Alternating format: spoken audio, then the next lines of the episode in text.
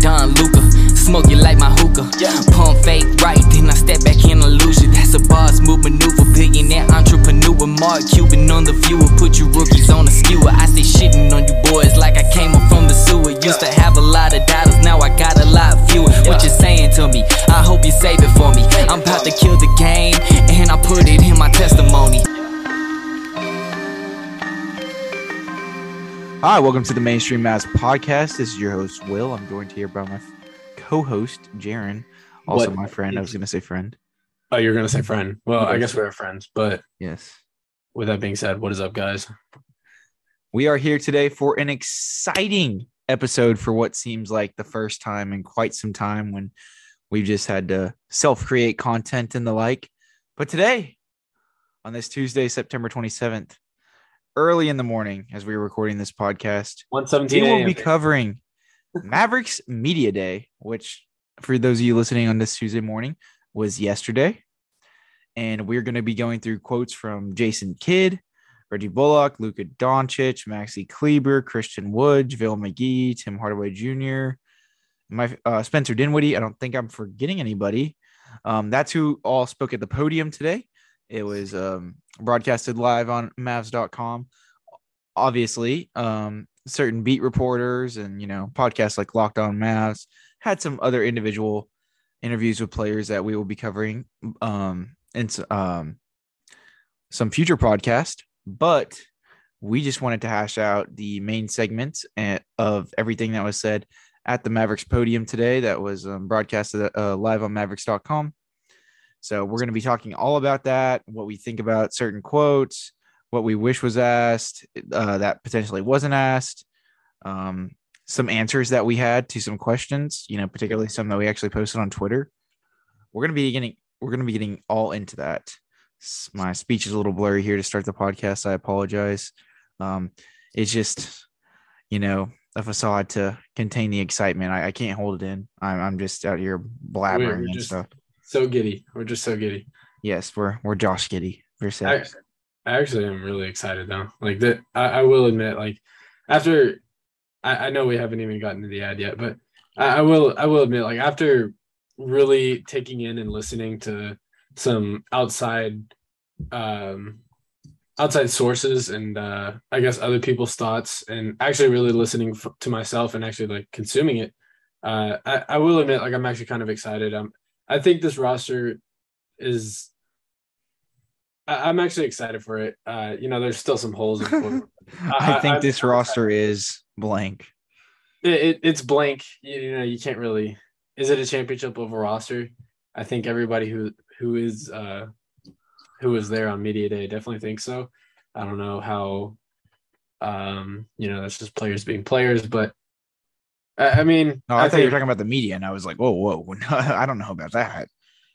no i mean everybody um I, I i seriously think besides besides the san antonio spurs and greg popovich i think every team thinks as they thinks that they can win a championship uh, at this point in the season so i'm not But, you taking know, I think it's a, you know, obviously every team's going to be excited and you Yeah. know, extremely optimistic about their season at this point. Well, except for the Suns, of course, as well. They had a oh that very was that, somber, very somber media day. that was fun But um, I mean, I'm you know ready and anxious to go ahead and get into this podcast. This is what we've been waiting for. The uh the precipice, the genesis rather The of the, NBA start. season the beginning is upon us, and we're going to be dis- dissecting all of Mavs Media, uh, Mavs Media Day over here at Mainstream Mavs. But before we do that, here is an ad from our sponsor, Anchor. All right, Jaren. So getting into it, we actually forgot to mention this in the intro, but I guess a little news drop today. Um, to an extent, Shams Charania. I don't know if he actually reported this or if it was on one of his like talk shows or podcasts or whatever, but he came out and basically said that um, among the four teams interested in Jae Crowder, um, basically the uh, four teams are the Dallas Mavericks, the Boston Celtics, the Miami Heat, and the Memphis Grizzlies. As Jae Crowder, um, for those of you who don't know, has recently requested a trade from the Phoenix Suns. Um, you know, he wears number 99, 99 problems, but being in Phoenix does not he does not want one of those to be the uh yeah, he does not want one of his problems to be in Phoenix. So, Jaren, uh, this happened a little later in the evening, you know, well after Yeah. Media day events that kind of transpired. Um, what was your reaction to it at face value? And, you know, what do you want to warn Mavs fans? You know, is this something that we should be, you know, getting pumped up about, or, you know, would it be a, uh harsh overreaction to that? Yeah, no, uh, at face value, whenever I saw that he had requested a trade, it was kind of like, I mean, the Mavericks could pounce on it. You know, it would be cool if they did, but knowing the Dallas Mavericks and what we've kind of reiterated, reiterated this offseason, um, or like, I guess what we've kind of confirmed this offseason is that this team pretty much what it looks like now is what we're going to be going into the season with. So initially, my hopes weren't really high. Uh, and then that report came out by Shams or per Shams, I guess. Um, uh, ba- basically, the Mavericks were included in one of those four teams. And, you know, I hate to do this because it happens every time some big name, minus Kyrie, some big name gets mentioned and the Mavericks are in those talks. You know, you, you have to get your hopes up.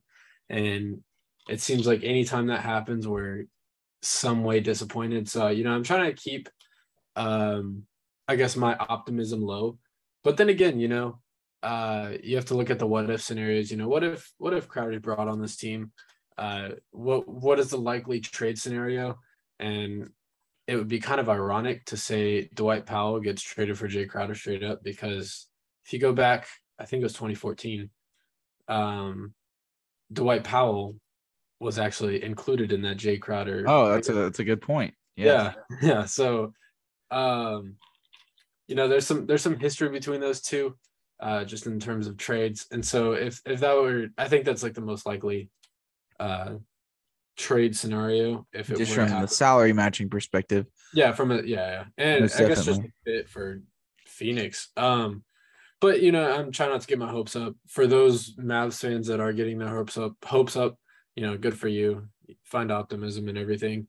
Um, again, I, I'm trying to keep it at a low, uh, but also being aware that you know, I mean, maybe the Mavericks like really are engaged in trade talks, and you know what it would do for this team. Uh, there's I mean, there's like two holes in this team, and one of those being wing depth. And so I don't think Jae Crowder would start by any means, and that's one of the things that he kind of needed or wanted uh, was a starting role. And I don't I don't see that in Dallas, um, but he'd still have a huge role, uh, and he'd play honestly major minutes off the bench. Most definitely. Um, another thing that I want to get into regarding that is just the fact that I think in terms of players that you could match straight up salary wise for Jae Crowder if you're just doing a one for one deal, which seems most likely in this scenario, I guess. Um, you know, I don't know if the Mavericks would throw in a second round pick or how that would work depending on the player. But uh, three names come to mind who would work salary matching wise off the top of my head. And um, that would be Maxi, uh, Dwight, and Reggie. And I don't see any world in where the Mavericks give up Reggie or Maxi. Um, obviously, Jae Crowder is a really good three and D wing. You know, maybe streaky, albeit from uh, sure, from yeah. three at times, but he's still a really good three and D wing, really good defender. He he's a seamless fit on any contending team. There's no refuting that. It's just a matter of the fact that his asking, I mean, his value, um, has seemed to definitely tank a, tank a little bit. Uh, you know, amidst his trade request, when a guy requests a trade, you know that automatically is going to decrease his value because you know that shows a desperation for that team to have to find a, a new place for him. So that's automatically, you know, by virtue of that, gonna decrease his value a little bit. You know, that coupled with, you know, maybe not the best playoff stretch from him, you know, comparable Yeah. to his last two with the Heat and the um Suns the year before. That, you know, rolls his value down a little bit. And on top of all that, um, just the fact that, you know, the NBA trade uh, market right now is like sort of skewed because, you know, this is right before training camp. GMs have their roster set. A lot of, you know, people are really hard pressed to make deals right now. They're not just going to make deals to make deals. You know, it's got to be a really feasible package. And, you know, I think the only and, you know, most likely scenario in which the Mavericks could get Jae Crowder and the one I'd be most comfortable with was if they were able to ship off Dwight Powell. You know, the Mavericks do have a surplus of bigs. We talked about this multiple times. Maybe like Dwight Powell in a second for Jae Crowder. Um, you know, the Suns are a little thin on centers. You know, upon looking at the roster, they really only have uh, two true big men to an extent, you know, from the perspective of, you know, guys that can play the five. You know, if you want to throw Dario Saric in there, um, you can, but you know, I think he's more of a stretch four, but you know, he doesn't even really provide any sort of defensive or you know rebounding ability. So, I mean, I wouldn't even consider Dario Saric a five by any stretch of the ma- imagination. Um, they really just have Biyombo and um, DeAndre Ayton, obviously, who you know seems uh, disgruntled to say the least to be back in Phoenix. to Um, say the least. yes. Happy. so it would be a really interesting um, swap, as you said, if it was to be Dwight Powell for Jae Crowder. But the, you know the Suns need a little um, depth at the big man position, given that um, JaVale McGee obviously left for the Mavericks. So I think it would be a you know that specific trade would be a very seamless and really great fit. You know, there's obviously just questions that arise from that. You know, uh, would Jae Crowder be willing to accept an off the bench role in Dallas? Um, you know, could he overthrow Reggie Bullock at some point for the starting spot? If, you know, given consistent play, you know, I don't know. I wouldn't assume so, but that'd be interesting to see if that were to happen. But, you know, maybe the Suns can get a better package from those other three teams or somebody else. I know you mentioned Grant Williams. Um, you know, obviously as a younger big, um, a little more switchability there. Definitely a way better defensive uh, player than Dwight. You know, is guy who can kind of guard three through five you know, shown a lot of different flashes. If the uh, if the Celtics were looking to bolster their their wing depth a little bit, but you know, there's a you know even just between these four teams that it seems are in discussions for Jae Crowder, you know, per Shams Charania, or you know, likely suitors, whatever you want to call it. Um, there's a plethora of trades, you know, those four teams can pull off, and I'm not saying by any means that the Mavericks have the best package or the, you know, most applicable for what the Suns would want or that this is going to happen. I I'm not I'm trying my best to not get my hopes up about this whatsoever. But, you know, if the aforementioned Dwight Powell for Jae Crowder, maybe a second um in tandem with the Dwight Powell swap ends up coming into fruition, you know, I'd be ecstatic to say the least, but that's not to say that we should get our hopes up whatsoever, but you know, given we're Mavs fans, of course, we had to be mentioned within the suitors, you know. It comes just- natural. It comes natural, but you know, Mavericks seem to always make trades when they're not mentioned. You know, in both of the That. Porzingis instances for uh for uh, both times KP was traded and traded from the Mavericks, they were just you know notifications popped up out of nowhere. There was no sort of um like evidence beforehand from any sort of report that you know he may get shipped to the Mavericks or may get shipped out, any of that. So um, it'd be really interesting to see how you know if the Mavericks actually pulled off a trade where they didn't have the um like there was no you know just shot out of the dark report you know there is actually some prior reporting beforehand so that'd be really cool to see but you know we'll, we'll cover that later that's not something that you know is at the top of our concerns today given it was media day so getting into media day um you know in terms of the sequential events that happened um in terms of guys speaking at the podium we had jason kidd speaking first then luka then spencer dinwiddie or no i think tim hardaway did tim hardaway go before spencer Uh, no, he was after. He was after. Okay, yeah, Spencer so- second or something. So Spencer Dinwiddie, Tim Hardaway Jr., then um, Dorian Finney Smith, then Reggie Bullock. I could be misconstruing a couple of these or flip flopping and whatever. Um, then Maxi, I believe, and then um, JaVale McGee and Christian Wood. So getting into Jason Kidd, um, these are the only seven people or um, eight people, whatever, that actually spoke, you know, for Mavs.com, you know, for the official like press conference type stuff. But there's obviously loads of other stuff to come from media day. You know, from Locked On Mavs interviews with players. Um, I know Brad Townsend talked with Theo Pinson a little bit, so we'll get into that in a later pod. But we just want to focus solely on this. So, what was your main takeaways from uh, Jason Kidd's uh, media session? Yeah, uh, there there was a few main takeaways. I think one that the I guess the national media is grabbing is this uh, Christian Wood coming off the bench. You know, just from a national fan perspective, nobody seems to be a fan of it. I don't think anybody knows, or like, I mean, of course, nobody really knows um, what kind of went through that process. You know, we've as Mavs fans, or I guess people who've like actually paid attention, you know, we've known this since July. Um, I think I think Summer League was in July. Yeah. Um, yeah. So we've known this since July, or at least the writing on the writing on the wall has been since July, and th- today it was basically 100 percent confirmed. Um, but yeah, I mean, like the national media kind of running away with that narrative. Uh, you know, the ball handler situation was brought up and kind of answered in a weird way almost. Uh, I I respect the fact that you know it's not just going to be Frank bringing up the ball. You know, we're going to have guys. Uh, we might see Christian Wood, Dorian. Um, there was no mention of Reggie. Uh, and and this one, this one, uh, I think we can create a meme out of. Uh, Jason Kidd said Maxi would bring up the ball. I don't, I don't know how I feel about that one. Yeah. um, but yeah, I mean, like he threw out a list of guys that you know.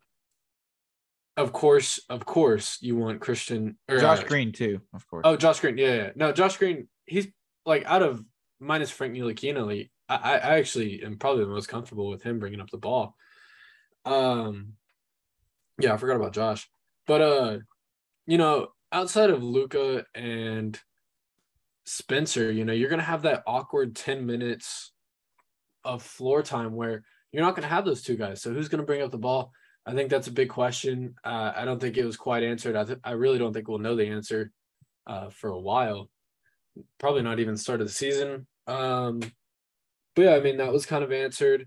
Uh, I'm trying to think of what else he kind of talked about. Um, Just kind of scrolling through here.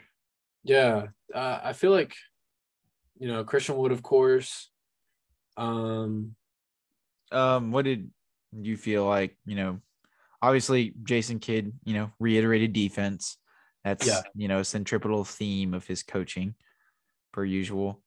Um, he didn't really get into rotation stuff too much. no, You know, just ob- fluidity. Like, yeah, he get he kept a pretty base value besides, you know, those, you know, ball handler quotes and the Christian Wood quotes, which you know I really want to take a little bit of a dive in here. So you know, as you said, obviously the national media is taken aback by Christian Wood, but we've known this since July. For those of you who have been listening to us and you know just keeping with the Mavs in general, I'm sure you know. Um, but yeah, um, what one thing I found interesting about the ball handler situation, he did not say anything about Jaden Hardy. Um, and I, you know, there's uh, to that. Like, I just think that there's guys that are going to play more. You know, Hardy's a guy that you don't know if he's going to crack rotational minutes. You know, I'd like to see it because I really think that he could really be that for sure third ball handler, or I guess third or fourth. Um, but yeah, I mean, like, there's really no question or no answer as to like rotation and stuff like that. So that's why I'm not impressed given about. given time, of course, like Yeah, yeah, not right off the bat. No, but you know, it does seem like the Mavericks, barring some sort of in-season move or before the season starts here, are committed to the ball handler by committee pro uh, approach. You know, barring Yeah. Spencer and Luka, obviously. Um, and given the uh, construction of this roster, um, you know, you can't really blame J Kidd for that. That's not, you know, he may have some influence over what happens in free agency and the offseason and all that. But at the end of the day, his task is to put the best product on the floor with the roster he's given. And, you know, is it ideal to, you know, you know, bringing the ball up is a very like subjective term.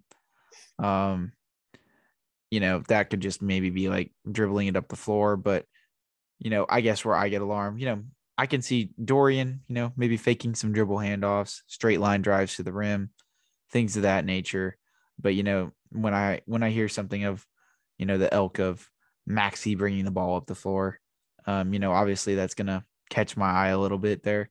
Um, so I, you know, I can't really blame him on any of these answers. Obviously, like this is what the Mavericks have to do. Um, could one of those guys above the rest, such as a Frank Ntilikina or Josh Green, step into that ball handler role? Most definitely. Is it likely? Probably not. But we'll have to see how that ends up being. You know, I'd hope Frank and Josh, you know, within that second unit, uh, burden most of the uh, ball handling duties because, you know, while, you know, but by all um, measures, um, they're definitely not the, you know, ideal, you know, sort of guys that you would want bringing up as your third ball handler, you know, like bringing up the ball, initiating offense, um, trying to get things going and, you know, get guys in the right spots and, you know, getting to the rim. Those are not the guys, you know, ideally on an NBA team that you would want, you know, even in that, you know, second unit off the bench doing that. But it's what the, the hand the Mavericks are dealt. And, you know, this committee approach, they really have no choice but to do it. So, you know, I I really don't have an issue with it from that standpoint. Do I have an issue with how the roster is constructed? Most certainly. But from the issue of their approach, given the roster's construction, you know, I can't say that I have any gripes with it. No, I agree. I agree. Yeah. So, um, did you take away anything else from uh, Jason Kidd's interview? You know, obviously the Christian Wood thing. You know, we've known about this.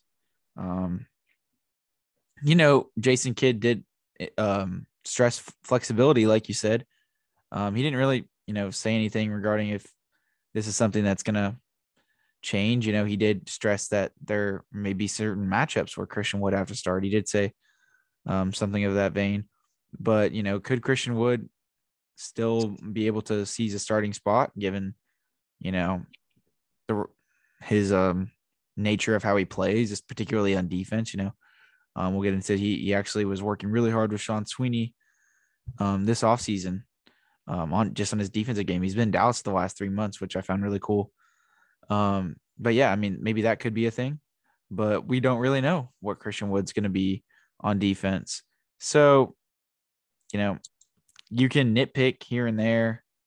Um, obviously, like certain fans and, you know, even myself included at the start when I first heard that news back in July, you know, I was not the happiest camper with Christian Wood not starting, but, you know, I, you know, think it's a situation where, in my opinion, I think he has to be able to earn the minutes uh, yeah, yeah. and earn the right to start, you know, given his defensive play. And if he's doing that and still not starting, you know, that's when I'll raise some eyebrows and that's when I might start to become alarmed. Um, but just given the uh, state of the nature of him not starting at the beginning of the season, I, I don't really have an issue with it. Yeah. Um, you know, like, I guess to just go back um, to kind of like this third ball handler question, you know, it, it, nothing Jason Kidd said. I just wish it was a question that was asked. Oftentimes last year, especially, well, I guess really only post KP trade, um, in this final like lineup, uh, this late fourth quarter lineup, we'd see a three guard lineup. You know, JB would be playing Spencer and Luca. They'd all be on the court at the same time. We're clearly not going to have that this year. And I was wondering um, or I guess not wondering, but I, I was hoping someone would ask, you know, along the lines of, is Frank going to be expected to be in that role? and I'm not saying I don't think that that's the case, but you know, is it? Are we expecting like a third esque ball handler to be, if need to be, um, to be in that like clutch late fourth quarter minutes? Uh, or are we going to stick with kind of the starting unit, maybe minus JaVale and sub in Christian Wood? Like, I don't know. Yeah, well, I um, mean, I guess it depends on how everybody's playing because you know the good thing about Frank and Josh Green is they can both project as wings as well, um, and that's obviously where I would think we'd both agree they'd probably play most comfortably. So you know if they're you know one of those guys really hot from three or having a really good defensive game, then yeah, like keep them in there playing with those other two guys. But um, kind of uh, interestingly enough, you know the metrics on that three ball handler uh, lineup that the Mavericks had last year were actually not the best. I can't remember what particular stat it was, but they just didn't have the best rating in it. Um, you know, when you have three ball handlers on the floor, obviously gives you a lot of offensive variety, but you know, there's a lot of mouths to feed when you do that, and it's harder yeah. to, um, you know, you know, if you can really figure it out, like yes, you know, offensively, that's really hard to stop. But you know that you know you're gonna have to sacrifice some spot up shooting when you do something like that. You're gonna have to sacrifice defense when you do something like that. You know, particularly with the three guys that the Mavericks had um, initiating the ball. So, you know, I'm not as keen to the actual three ball handler lineup, but you know, having three different ball handlers that can play in the game and you know certainly trying to keep two in the game at all times you know i think that that is certainly important for any nba team. Um so you know in summation i you know obviously i think frank or josh could definitely play in those lineups if they were having a really you know hot game or whatever and you want to keep them in you know let them ride sure you know because those guys are able to play as wings, and that's honestly probably where they're most comfortable playing. Um, but you know, I don't think that it's going to be a situation where you had like three, you know, to an extent, primary creators on the floor at the same time. I don't think the Mavericks will, but um, are going to be able to put out any sort of lineup like that as of right now. And you know, honestly, I don't really have an issue with that in particularly because those lineups didn't really project well. But you know, getting another ball handler and being able to play, um, and and being able to play that ball handler in tandem with another ball handler when either Luke or Dinwiddie's on the bench, that is what this Mavericks team needs, in my opinion. Yeah, but I yeah, I mean, I don't really have anything else for um from Jason Kidd unless you do. No, I'm. I, I think that's it. Yeah. So uh, getting into Luka's media day session, you know, he kept it really basic. You know, general, happy, um, two word answer, Luka, Uh, you know what we all expected at media day. Um, Luka talked about you know team success. You know his annual conversation about it being easier to score in uh, the NBA versus Europe because of the the paint defense and the there being no three second rule in Europe, things of that nature. Um, I don't know if he answered any questions on his weight, which was surprising to me. I don't I don't remember I don't recall at least. No, I don't I don't think um I know Jason Kidd was asked about like his physical shape or someone was asked about his physical shape and they were basically like we're not or oh, oh okay, I guess another thing about the Jason Kidd thing is um he was going to like slowly introduce Luka back full speed. Um, oh yeah, but that didn't seem like it was like any sort of elongated process. Yeah. I mean, it just seemed like he said Luka's you know going to go a little lighter on the first practice, but you know then it's full fledged in the training camp. So yeah, I didn't take much credence to that, but that was good to see that Luka's ankle is indeed healthy. Um, I don't believe we really have any um update on the Frank injury or whatever that was, or no, that is going to be to start the season. But those are the sure. only two sort of pending injuries, I guess, going into Mavs training camp, and you know, obviously Tim Hardaway Jr. stretch fracture from last year, but I mean, he was nearing the ability to almost be able to return, you know, if the Mavericks had made it to the finals, um, even if he may have not, he was at least health wise, you know, almost to that level. So he seems like he's good to go 100%, which is great to hear. Um, but yeah, um, Luka's media day was you know, he obviously iterated. Um, I think he answered a little about Eurobasket and just that experience and you know, obviously being disappointed coming up short, but you know, he kept it very simplistic, basic. You know, I'd love to, you know, kind of what we all thought, like, you know, being MVP would be really cool. You know, somebody asked him about the MVP betting odds. You know, being MVP would be really cool. Um, but I care more about team success. Uh, but that would still be really cool to see and, you know, dream come true, all that sort of stuff. Um, but you know, it, it was just a stereotypical you know, Luka interview, even though it was media day. But I mean, did you really expect anything else? No, I mean, honestly, no. Like, honestly, like, there's really not much of a segment to cover. Uh, no. It was just classic Luka. Yeah. No, and uh, is a guy that we are happy to have as the spearhead to this franchise. Hopefully, I preface, hopefully for years to come. Um, but yes, uh, he's a he's a winner, and uh, yeah, I mean, you know, silent killer. So anyhow, uh, given you know Luka's media session was pretty short, which kind of we are expected. Let's go ahead and get into the ever media savvy Spencer Dinwiddie's interviews. Um, what did you take from Spencer Dinwiddie, uh, Dinwiddie's media day, Jaren? and Uh, um, just the way that this guy is able to answer questions and appeal yeah. uh, to the media, the the Iron Man himself. Uh, okay, you know what's funny about that is they were given like words, um, to say like to squeeze in the interview, and they all got them in. So, um, they actually yeah, that Mavs.com or uh, Dallas Mavericks their Instagram page posted it.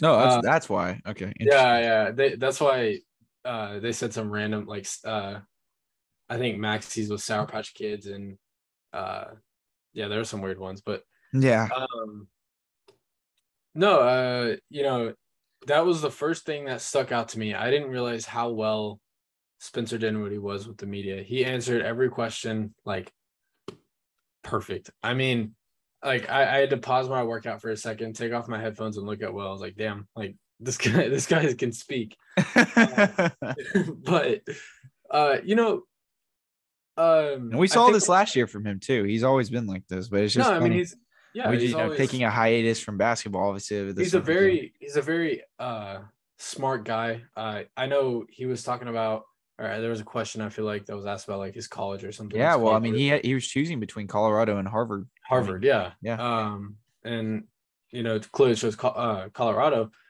But yeah uh i think one of the big questions for him was uh i guess two were like how is he going to fit along Luka or how is he going to fill in this role of Jalen Brunson? And is he still rehabbing or is his knee still feeling uh is his knee feeling good? Any Uh, sort of load management conversation. yeah any load any of that like and he reiterated like uh, my knee feels 100% uh i haven't like he he specifically said this. He was like you know whenever i was rehabbing you know sometimes i'd have to take a day off because my knee was so sore. Is i can go a week straight and not feel anything. Um I, that kind of stuck out to me you know. I i think the guy's completely healthy. I Yeah. question about that. Uh and then the the question about you know is he going to fill in this quote unquote jalen brunson role? Uh, and he just basically said, "I'm going to do what role uh, I did last year. You know, there, nothing's going to change and uh, of what's asked for me or of what's asked of me. Um, I'm going to do what I'm what I did last year. Basically, that's what my defined role still is. Um, and I like that. You know, just it- in a it- you know just in a starting position. yeah, just in a starting position. You know, he did it off the bench, and now he's starting, of course. Um, and it's it's going to be the same old Spencer Dinwiddie. I think, I think we could have possibly the best season of Spencer. I hope. Um, you know, it's a full off season, no rehabbing. Uh, it seems like he's getting a lot of five on five work, uh, according to him, and I'm excited to see what he he has to bring table. Um, of course, I think tomorrow, or I guess today, if y'all are listening to, to this today, uh, training camp starts. Um, so we'll get some good footage out there. Um, but yeah, we'll be able to see some of these guys. Like, I miss it. I miss basketball. I miss watching these guys. So No, most definitely. And um, you know, some other things from Spencer Dinwiddie's session. Um, I remember him answering a question about his three point shooting. D- did he have such a drastic, you know, positive regression because he had just been practicing a shot more, or, but you know, he attributed it to the uh, spacing more so that Luka allotted him in the offense, which I thought was really interesting. Um, I really hope that that continues this year because, you know, in his Maverick stint, Spencer Dinwiddie shot outrageously better from three than he ever had in his career. Um, so that would, you know, will definitely help his case. Um, you know, maybe not shooting that good, but maybe a career high from three in that 36% ish range, that, that sort of echelon, that would be really intriguing to see. I thought that that was a really cool dig. Um, also just regarding the injury, you know, he, this seems to be the sort of thing that happens with most guys coming off an ACL. You know, sure, they'll be complete, they may be completely healthy after rehabbing their knee after nine, 10 months. You know, Spencer Dinwiddie, in his case, only eight months. But, you know, it doesn't seem like these guys really, you know, hone in and get back to their former selves if they do it all till that full healthy off season that they get. And for Spencer, it seems like he's approaching that sort of status. And, you know, given he's, you know, in the thick of his, in the prime of his career, uh, that's definitely exciting, of course. Um, so yeah, besides that, I mean, you know, obviously, like you said, he talked about his fit with Luka and what have you, uh, which you've already kind of seen. So I don't really have too much more on him, but I was really, um, you know, intrigued as to how he answered questions and thought that was really cool. And he was honestly one of my favorite interviews of the day. No, I agree. Uh, I think like that's the one that really got me engaged. Uh, you know, I mean, Luka's Luka, I kind of tuned up for that one just because it was same old Luka. Um, yeah, that one kind of got me re-engaged. No, definitely. And you know, just to preface, me and Jaren were at the gym working out. Um, and you know, obviously watching these interviews at the gym, so it was a sort of weird setting, but we made it work. Um, so next, getting into uh, Tim Hardaway Jr. What did you uh, take from his interviews? You know, I didn't, you know, barring him being, you know, you know, emphasizing that he is good and 100% healthy after coming off that stress fracture. You know, he's pumped and excited for the season. You know, I didn't really take, I guess, too much. You know, he talked about how he's excited for some of the new guys to come in, what have you, um, and how you know Storley he missed um, being part of the team, but how much he did love being a part of the bench mob, which is kind of yeah. cool. But did you really take anything, you know, major from his interviews um, besides that? Honestly, no. Yeah, one thing that stuck out to me is um, reiterating, or I guess going back to his time on the bench. He he he talked about this and he was like, you know, you see things on the bench that you don't see in a game or while you're on the court. Uh, he's like, you know, you're next to the coaches the whole entire time. You're hearing what they have to say. Uh, you're next to the guys, of course, on the bench. You're hearing what they have to say, and then you just have a different view of the game. Uh, you know, you you can the game slows down whenever you're not having to run, or I guess whenever you're not on the court, um, and you get to see a lot of things at once. And so I think from a basketball IQ standpoint, uh, he kind of said, you know, he's like, I just feel like as a, I, I, I, he didn't like quote unquote say this, but he's like, um, just in terms of basketball, like he feels like he kind of got smarter, uh, in that standpoint. Like he learned a lot, uh, being on that bench, especially during that playoff run. You know, getting to see all that stuff from basically a third person POV. Um, so I, I wonder if he's going to take any of that. You know, maybe he takes like a more of a veteran approach uh, maybe a, more of a leadership approach. I, like I don't know. Um, I'd be kind of intri- intrigued to see that. Um, but yeah, I mean, like really, other than that, like I don't really think anything major stuck out to me with that interview. Yeah, no, most definitely. We'll be getting it. We still have to finish up a couple player previews. Tim Hardaway Jr. being one of them. So we will get into more of like his fit and role on this Mavericks team, and you know how we project you know him to play this season. Um, during those. Um, but you know, just from his interview, yeah, I didn't really take much else um, as well. Um, so next up, uh, Dorian. What were you able to take from Dorian's interview? I had a couple digs that I took from it. Uh, I just want to hear, you know, specifically what you got out of it. First off. Uh, well, first off, I didn't know that Dorian Finney-Smith had a horse, so that I, I think that's real. Um, no, it is. Yeah, I, I, was like, I don't know how you find that out, but uh, yeah, he has like a baby horse or something like that. Um, named Peanut. Peanut. I didn't know it was Peanut. That's yeah. that's actually a cute name. I like that. Mm-hmm. Um, no, yeah. Uh, Dorian, his, big thing to me that stuck out was just kind of confidence. Um, confidence and learning and adapting that's that's really the, the three things that he kind of spoke highly of. Uh, you know, he's like, we learned a lot in that loss to the Warriors and the five in the Western Conference Finals. You know, there there's so much that a championship level roster can do, or I guess being being in that stage can do. And uh, you know, of course, now we've been in that stage.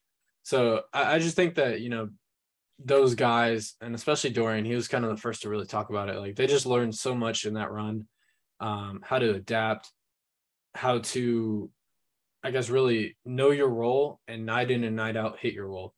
Um, you know, of course, the Mavericks kind of fell apart in that series, but it, he he was big on confidence, uh, shooting. You know, early in his career, I think he shot like thirty percent from three. Yeah, it was less than thirty percent, something like that. Um. Anyways, his, his his big thing was like you know you just have to be confident. Uh, and of course, last year he shot over 40%. Um, so I'm, I'm excited to see what he takes from that and, you know, how much leaps and bounds he can make. Uh, and it, it might not be like marginal, but uh, I'm excited to see what he can do on the court. Um, like I'm interested to see what you think, just because like that that was really the thing that kind of stuck out to me. Yeah, well, like just going off that confidence thing he talked about, specifically like having to handle the ball at times, and how this coaching yeah. staff, you know, has instilled the confidence in him like they did last year at the beginning of the season. You know, where he he he referenced that he wasn't really maybe as comfortable with that. You know, he said he has the ability to do it, but you know he's not. At first, he he just didn't have the confidence. So, you know, he's you know saying at least that he's a little more uh, confident doing that now, which is always good to hear. I mean, you know, I'm not saying Dorian Finney-Smith is, you know, the third ball handler this team is looking for or anything of that nature, but you know, him having confidence and being a little more assertive in those um, times where he may need to make a play, that's always helpful. So I thought that that was a really uh, cool quote. Um, besides that, um, there's one other thing regarding Dorian that I was going to say. Um, I mean, he obviously was working on his shooting, um, you know, per usual, you know, continuing to um, really hone in, be a marksman. Um, I thought it was really cool. What I was um, actually just thinking about um, was that, um, you know, he talked a little bit about Luka giving him the shout out on the national stage, you know, how that was cool. Um, Dorian, you know, he takes a very like holistic approach to everything, which I find really cool from the, the perspective that like he's just all into everything and he puts his heart, soul, all his effort and energy into, you know, this Mavericks team. He's all into the, you know, little rivalry talk or writing off the Suns as a rivalry because they're not good, whatever you want to call it. And and it's really just an essential cog to this Mavericks team and potentially even the uh, second best player. So just really cool to see some of the answers he gave. You know, just seeing his passion, um, something that you always see from Dorian in interviews. So I really enjoyed that much. Uh, do you have anything else to take from the uh, Dorian interviews, Jaren? Uh, honestly, no. I think we uh, hit everything. So, all right. Um, what did you think about uh, Reggie Bullock's session and his uh, commitment to staying away from red meat? Yeah. Uh, uh you know, obviously that was joking. yeah, I know. I know. He I did know say that. Yeah. Yeah, he actually did say that. And then I, I actually dig this hair. Um, there was some wacky hairstyles today, or I guess yesterday, um, with Jimmy Butler and of course Reggie Bullock. Um, that was kind of a really funny point. And then also uh, how um was it Reggie or was it Dorian? No, I think it was Dorian. Um, the quote that he said where he was like, "If I need to play that many minutes again to get to the NBA Finals, I'll do it today. I'll do yeah, it." Yeah, no, Dorian had some like very you know passionate quotes, which I did kind of want to elaborate off of that as well as like, you know, we don't want Reggie and Dorian to be ran into the ground. These are not guys that, you know, running them into the ground, you know, especially come postseason time is malproductive for the Mavericks because when they when these guys have dead legs, it doesn't do us any good when we don't have any other wing to throw out there. You know, hence the reason for you know a conversation regarding a Jae Crowder and trade discussions, things of that nature. You know, just praying and hoping that a Josh Green or Frank Ntilikina develops, right? Yeah. But with that being said, you know, you know, from that perspective, you'd love to see the passion um, and the drive to you know be out there and contribute to the team. But you know, I would certainly hope that they can find a way to reduce minutes for those guys during the regular season because they didn't really talk about that much at all today. But I think that's paramount to the uh, how far the Mavericks can go in the playoffs because you know depending on how you know dead or not dead those guys are by that point in the season in terms of their defensive ability and in terms of how that segues into you know if they get enough lift on their shots come playoff time because we saw in that Warrior series there were times, you know, they looked okay, but you could tell that they just the toll of the season just got up to them. So, you know, I get to an extent it gets up to everybody at that point, but it's like who's going to outlast who and who has the depth to outlast who. So, you know, that's obviously more of a roster construction thing. But is, is there any way the Mavericks can, you know, find a way to um, lessen some of the burden on those two guys would be really interesting to me. Um, but yeah, um, what it what else about Reggie's interview did you find intriguing? Yeah, uh, one thing that he really kind of talked about a lot was uh, just always being ready. Um, I think that this kind of went into the ball handling. I think he got asked about that. I feel like, uh, and one of his responses was just always being ready. Uh, you know, starting the year last year, he started out playing 10 to 20 minutes a game. And as you know, all the way up into the Western Conference Finals, he was playing dang near, I, I think, like 45 minutes a game, um, something like that. Um, and, you know, it, it's like you, you go from, you know, a, a 20 minute per player or 20 minute um, per game kind of player and then all of a sudden your usage rate not even usage rate but just like how much you're relied on just jumps up uh, and I, I feel like just really from a role standpoint i feel like these two guys especially dorian um, and reggie I, I think that they're going to be really kind of counted on to bring more than just you know standing in a corner and playing defense um, and hitting that three. I think that they're going to be kind of like relied on you know one of these guys at least is probably going to be I don't want to say the main ball ball handler by any means, but I think that these guys probably if Frank or Josh isn't on the floor, I think that these guys will bring up the ball probably most aside from Luka and Spencer, of course. Um you know, yeah, obviously just, more so Dorian. Um if that, Yeah, I, I think Dorian pass probably, that has to be initiated there. You know, I think Reggie is, you know, very, very like kind of like strictly a spot up guy. But you know, um, Reggie does. I wouldn't say he has a diverse offensive game by any means, but you know he has a few nooks and crannies that we've seen him pull off. You know he's a really good cutter. I think that gets underrated a lot. Um, he also has a really good pump fake and shot within um, 18 to 20 feet. Um, that you know I've seen him utilize when he'll pump fake on a three. So he's you know a few things that he can do here and there, but you know, but you know I'm sure that you know he can handle the ball um you know, just from the from a perspective of you know necessity if need be. But you know, I I wouldn't you know be confident in his ability to initiate offense, obviously whatsoever. But you know, if need if need be, obviously that's I guess what the Mavericks will have to do. But I I don't really see any scenarios where he's gonna he specifically will have to be tasked with any of that, even even Dorian for that matter. But you know, I could see Dorian having to maybe initiate a little bit of offense, especially in end of the shot clock scenarios. You know. Yeah, no, I agree. Yeah, but I mean, obviously from those two interviews, you know, really just, you know, we got to see the passion and the heart that these guys play with, and you know, the commitment. Reggie talked about his diet a little bit, how that's you know reformed um, his body. He's feeling lighter and quicker, which you know that's really good for him. I'm really happy for him. Um, just things of that nature. Uh, you know, just those interviews, in my opinion, didn't really tell us much aside from you know the fact that these guys mean a lot to this team and you know they're going to work their ass off for this team you know? Yeah and they're, those they're, are the, they're ready to play. No most definitely. Those that was the main theme from those interviews for me. Um so going into the uh the two big dogs here the uh the mavericks um free agent and uh trade acquisitions and the uh javale mcgee and christian wood interviews to sort of um capitalize upon this podcast. Um what did you take from JaVale McGee first off um, in his interviews um, at Media Day today?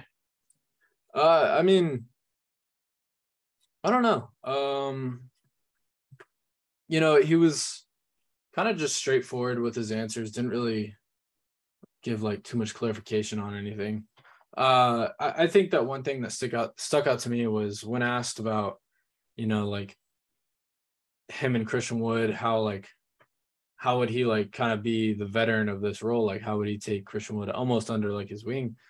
Um, and basically he, he's responded, you know, like of course defensively, like I want to get him better. Uh, I know that I can help with that, whether it's with just tips or, um, you know, uh, helping him physically doing some of these things.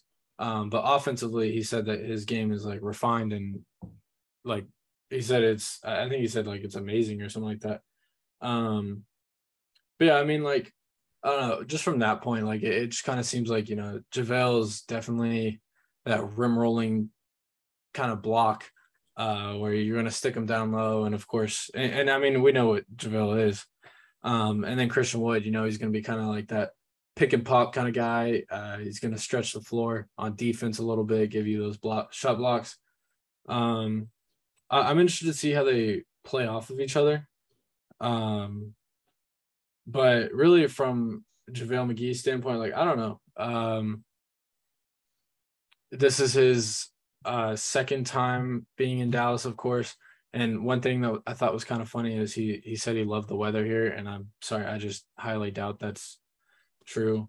Uh, if you know anything about Texas weather, it is uh, hard to love. So, um, I don't know. Like I, I'm glad JaVale's here. There was definitely a promise of starting, and I think that that was really like his main um, buying point for coming into Dallas, and he he really harped on that quite a bit. No, yeah, that that seemed like it was very evident just from sort of the uh, answers that you know what what what was a what was you know to be able to be implied from some of his answers. It seemed pretty evident that you know he was promised starting and things of that nature. So we'll, you know obviously see how that revolves, but you know also you know JaVale talked a little bit about how his first go around in Dallas, you know, was hampered by his first real injury in his career, given that he has stress fracture. Um, but you know, he's excited to be back and bring his veteran leadership. You know, I can already like it. I already like his demeanor. You know, this is not a guy that yeah, you know, has I, I actually agree with that. has wants to settle whatsoever. Or, you know, even come with any sort of realistic expectations. I mean, JaVale was like, you know, I want to come in and I hope we go 82 and 0 you know, that's my goal, you know, albeit, you know, how impossible, whatever it is, that that's the goal. I mean, this guy wants to win every game. And, you know, I really appreciate that. And um think that that's the mentality that he has to inflict upon. You know, obviously the Mavericks have a lot of veteran players for sure, but they don't really have anybody who's been to the finals for the most part. And JaVale brings that. And I think that that's something this team sorely needs, especially, you know, not just a veteran who has, you know, maybe got that experience and played in the finals, but a veteran who, you know, is still um is still like, you know, solid and um well equipped to give a team minutes. Um, you know, in tandem with being able to give these younger guys advice and you know what that stage is like. So I think that that's really important for the Mavericks. Um, so you know that's really all I took out of his interviews. Um, you know, just talking about his first go around in Dallas. You know, you know, sort of the implied reasons as to why he came here. But you know, really enjoy JaVale, and it'll be fun getting to cover him this year. Needless to say. Yeah, I agree. Um, but we also, I forgot to mention, we uh, completely glanced over Max, Maxi's interview. So I just wanted to get into that really quickly before we do Christian Wood. Um, what did you have to take from Maxi's interview session? Um, you know, if anything major. Uh, one thing, like I guess uh, to me, that's this is major. Um, was just kind of like his uh attempt to detail this offseason. Uh, it seemed like he kind of just perfected his game. Uh, he knows what he needed to get better. He knows what uh he was good at, and it seems like, according to him, like he just he just all around refined his game. Uh, and that to me is intriguing. Uh, he I, I I don't know if it was an injury or he just needed rest, but I know that he opted out of playing in Eurobasket for Germany to work uh, like work out in the offseason in Dallas. I I think it was in Dallas. Um Yeah, no, he worked um was with the team, I think. yeah, with Casey Smith and the uh you know, had um athletic um training staff over with the Mavericks, obviously. And, you know, he seemed like he had a very attentive process to just getting his body completely right from, you know, those playoff scars and you know, that this sort of late season stuff he was dealing with. Um, and really took the opportunity to focus, you know, all in on this Mavericks team and missed Eurobasket, which is obviously a you know big thing for him. So um, that was really cool to have seen that, you know, he took that sort of level of care um, to his um, to this Maverick squad because you know it shows how much he loves the team. You know, Maxi's always been a passionate guy about the team. Really happy with his extension. Um, but you know, they're obviously these are guys that are, you know, particularly these European guys that are, you know, extremely passionate about their national team.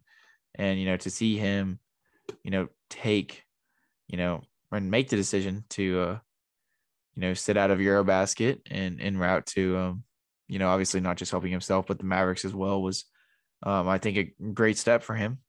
and it seems like it's working out well. Maxi looks like he's in great shape. He looks really yeah, I. I was I was gonna say I, like, I don't know if that's the lighting yeah. for the for the league's sake. I hope it's lighting. So yeah. No, I would concur.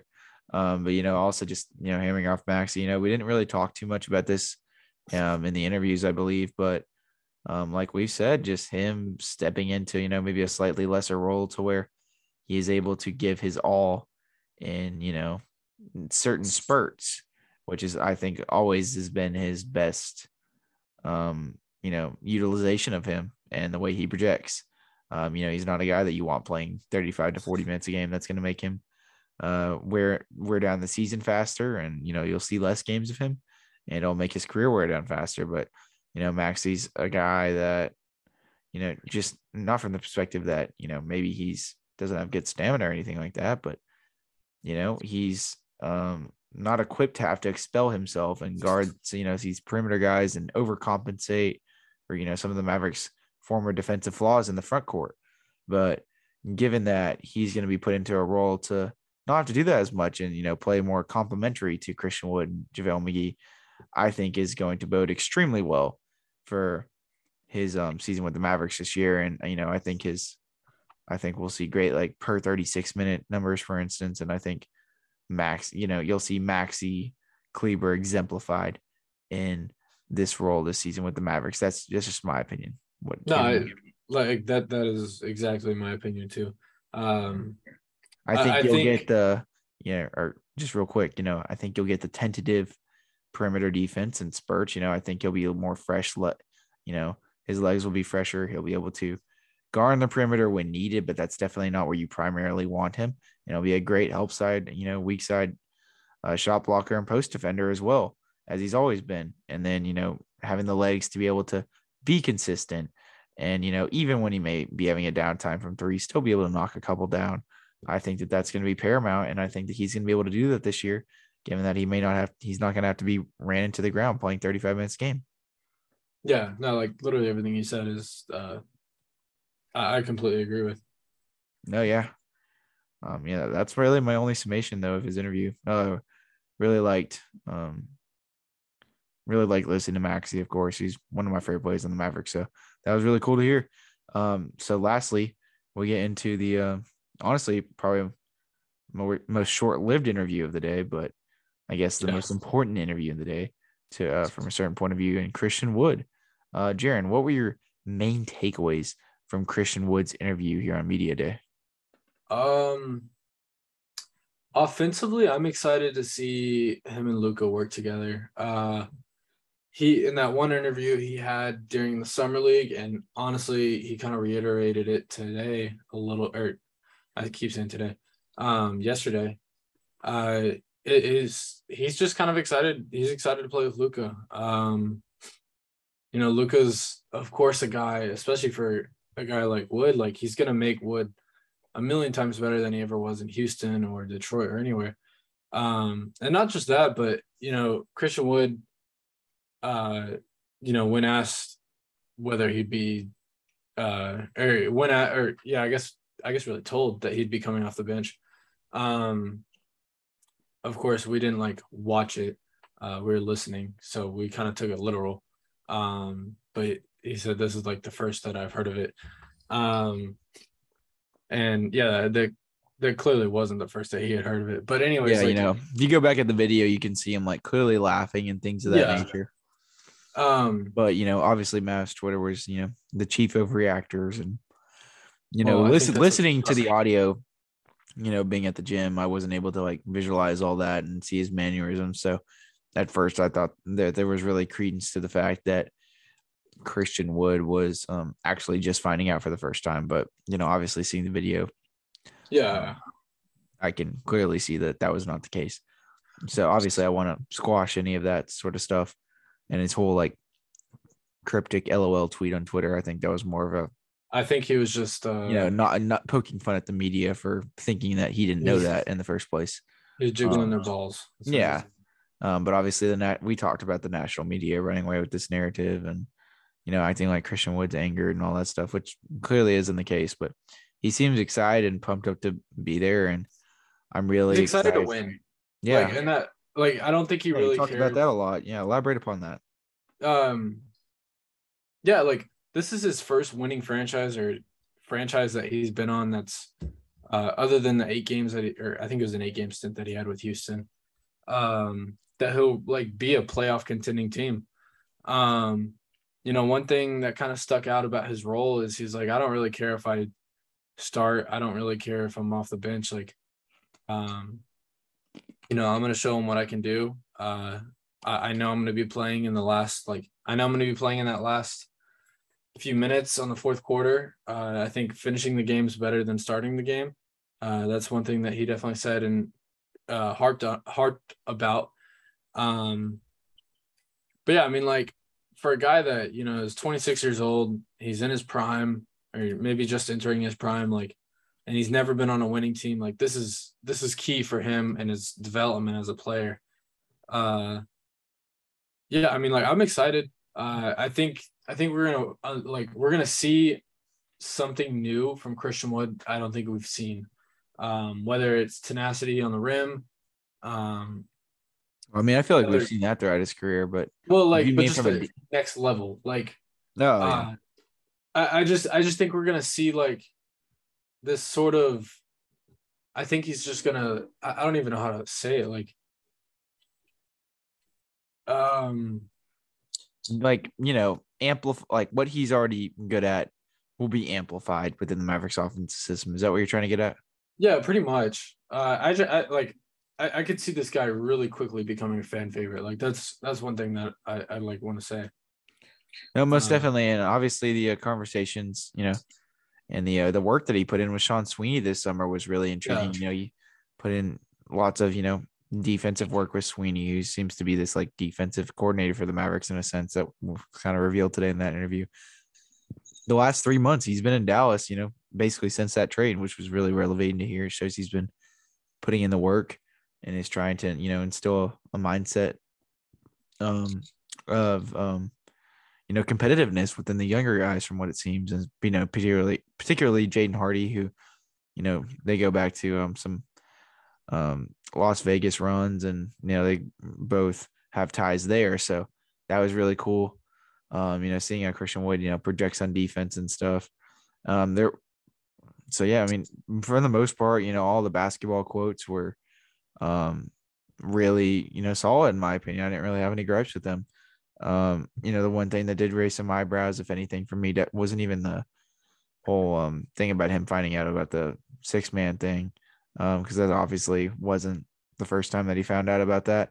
But um, you know, when he talked about the role starting or coming off the bench had and when he said that, you know, you know, those little things things that'll uh, come up in, you know, extension talks and free agency talks and you know, obviously Christian Wood is an expiring contract. So seeing how that situation evolves, does he get to a place where, you know, he's out playing his contract and the Mavs are kind of have their hand forced or, you know, they're stubborn to start him because they want to appease JaVale.